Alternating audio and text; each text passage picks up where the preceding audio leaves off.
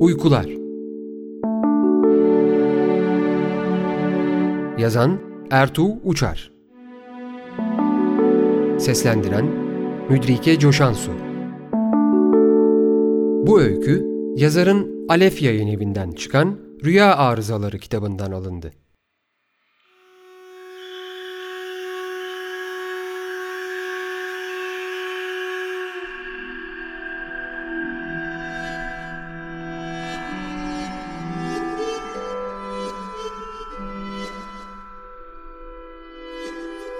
Lund kenti, görkemli Om Kanyonu'nun uçsuz bucaksız tuz çölüne açıldığı ağızda kuruluydu. Tapınak ve başkanlık binasıyla işaretlenmiş geniş meydanda birleşen ışınsal beş yol, çift cidarlı surlar üzerindeki beş kapıya çıkıyordu. Duvarlar arasına sıkışmış bu insanlar, refah ve zenginliklerini, ne savaşlarda elde ettikleri ganimetlere borçluydular, ne de arazilerinin doğal zenginliklerine. Kanyondaki irili ufaklı kentler arasında en zengini olmalarının sebebi başkaydı. Tarihleri boyunca barıştan ve uzlaşmadan yana olan Lund halkı, mücevher işleyerek yüceltmişti minik uygarlığını. Şimdi dünya değişiyor, gençler surların dışına gitmek, tuz çölünün ötesini görmek istiyorlardı. Hiç bıkmadan yüzyıllardır biriktirdikleri bu zenginlik kente sığmaz olmuş, Lund için yeni bir yol çizmek, bir gelecek planlamak için büyük bir kalabalık o gün meydanda toplanmıştı. Saatler süren tartışmalardan bir karar çıkmadı. Herkes konuştu, birbirinin anlamlı anlamsız tüm önerilerini dinledi. Gençler açılım istedi, yaşlılar direndi. Çoğunluğu oluşturan kararsızlar, alışmadıkları bu durumdan bir an önce sıyrılıp mücevher tezgahlarının başına dönmeyi kuruyorlardı kafalarında. Hiçbir karar veremeden ayrıldılar meydandan. Kentin geleceğini düşünen birkaç sağduyulu insan kendi aralarında geceleri bir araya gelip tartışmayı kararlaştırdılar. Bu düzenli toplantılarda seyrek olarak üzerinde fikir birliğine varılan düşünceleri bazen daha büyük gruplara açtılar. En ufak bir direnç, morallerinin bozulmasına, oluşturdukları fikirleri olan inançlarını yitirmelerine yetiyordu. Sonunda pes ettiler. Herkes atölyesine, başını kaldırmadan çalıştığı tezgahının başına döndü.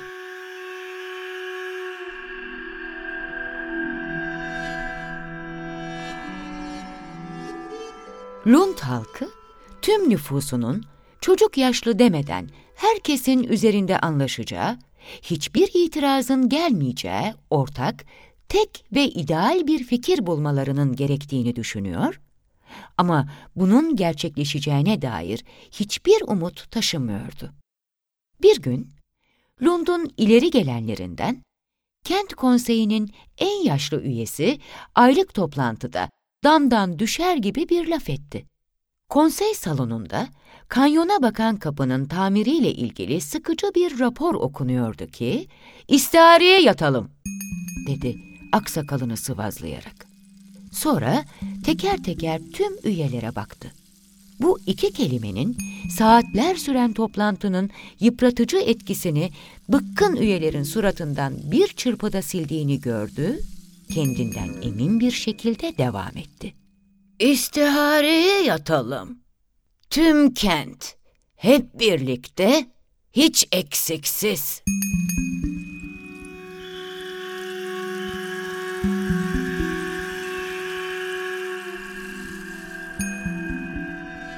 Bir saat sonra konseye kentin diğer ileri gelenleri de çağrılmış, başkanlık binasının tuz çölüne bakan terasında toplanmışlardı. Yaşlı üye geçmişte büyük büyük dedeleri tarafından bir kez bu yöntemin kullanıldığını ve kenti kurtaran bir tarihi kararın bu şekilde alındığını anlattı. Yıldız uzmanı, istihariye yatmak için çok uygun bir yıl ve harika bir mevsim olduğunu, gök cisimlerinin konumlarıyla açıkladı. Sırayla söz alan hukukçu, din görevlisi ve tüccarlar bu fikri benimsediklerini heyecanla ifade ettiler. Coşku giderek artıyordu. Tarihi bir anın eşiğindeydiler. Yaşlı üye, korkuluklara yaklaşıp sonsuza uzanıyormuş gibi görünen Tuz çölünün ucundan batan güneşe baktı. Çöl, yumuşacık bir turuncuya boyalıydı. Gökyüzü, kentinin geleceği kadar parlaktı. Artık yaşlanmıştı. Kendisine güleç gözlerle bakan hemşerilerine karşı belki de son görevini yerine getirmiş, artık çok yaklaştığını hissettiği ölümünden hemen önce Lund'u güzel bir geleceğe taşıyacak fikirlerin temelini atmıştı. Kent halkının hep birlikte istariye yatması düşüncesini herkes heyecanla karşıladı. Konsey hemen ertesi gün çalışmalara başladı. Yıldız uzmanı ve din görevlisi en uygun geceyi belirleyecek, kentliler de o gece rahat bir uyku çekmek için önceki gece herkesin davetli olduğu bir şenlikte sabaha kadar eğlenip yorulacaklardı.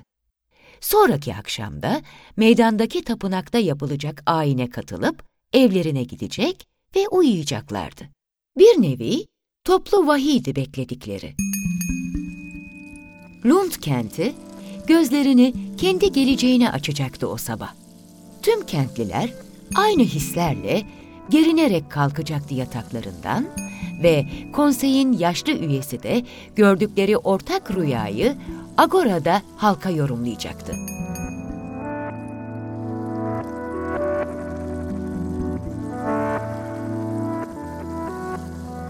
Şenlikler çok güzel geçti. Ertesi gün yorgun uyanan halk tüm günü heyecanla geçirdi. Akşamki ayine en güzel kıyafetlerini giyip geldiler. İlkbaharla birlikte ağaçlar tomurcuklanmış, ayin, tapınağın önündeki meydanda yazın habercisi bir ikindi rüzgarı altında başlamıştı. Etrafta halkın mırıltısına karışan çiçek kokuları dolaşıyordu. Evlerine parlak yıldızları seçilmez kılan yumuşak bir ay ışığı eşliğinde dönen insanlar, başlarını yastığa koydukları gibi tatlı mı tatlı bir uykunun kucağında buldular kendilerini. Kimse saat kulesinin gongunun gece yarısını çaldığını duymadı. Surların dışında bekleşen gruplar için gong ilk işaretti.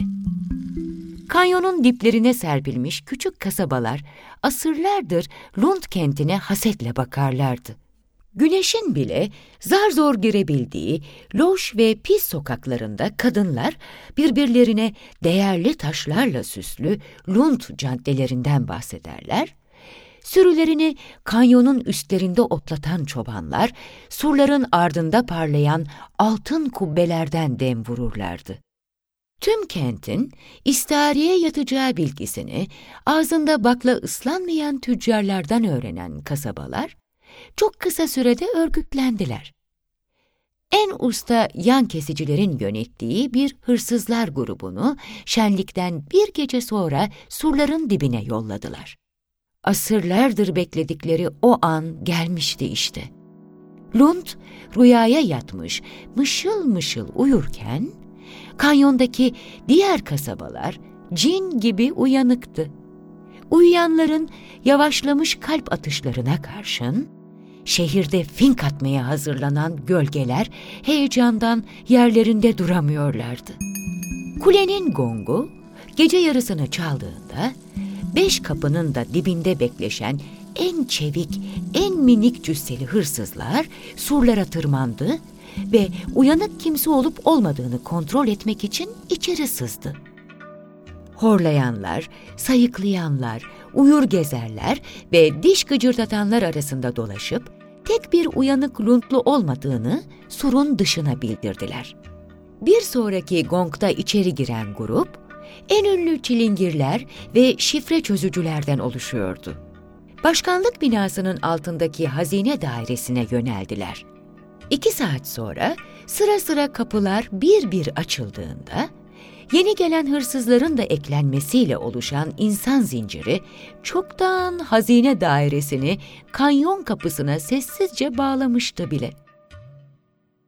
Tan yeri ağarmadan Lund halkının asırlardır doldurduğu hazine dairesi, keselerin, külçelerin, mücevherlerin ve değerli eşyaların elden ele geçirilmesiyle surların dışına çıkarılmıştı. Saat altıyı çalarken son hırsızlar da surlara asılmış yağlı iplerden kayarak inip ipleri aşağı çektiler.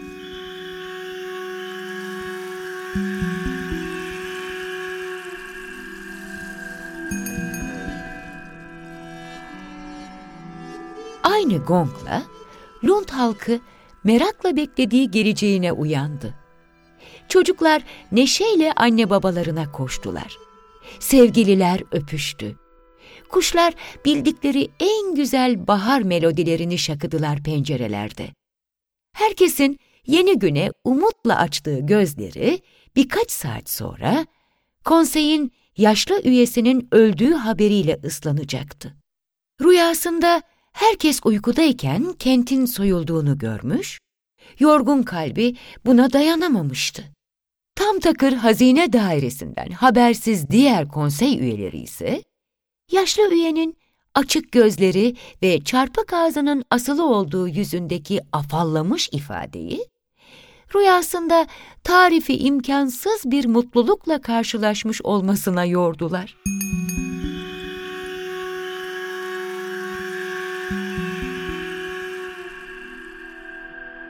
Ertuğ Uçar'ın Uykular öyküsünü Müdrike Coşansu seslendirdi.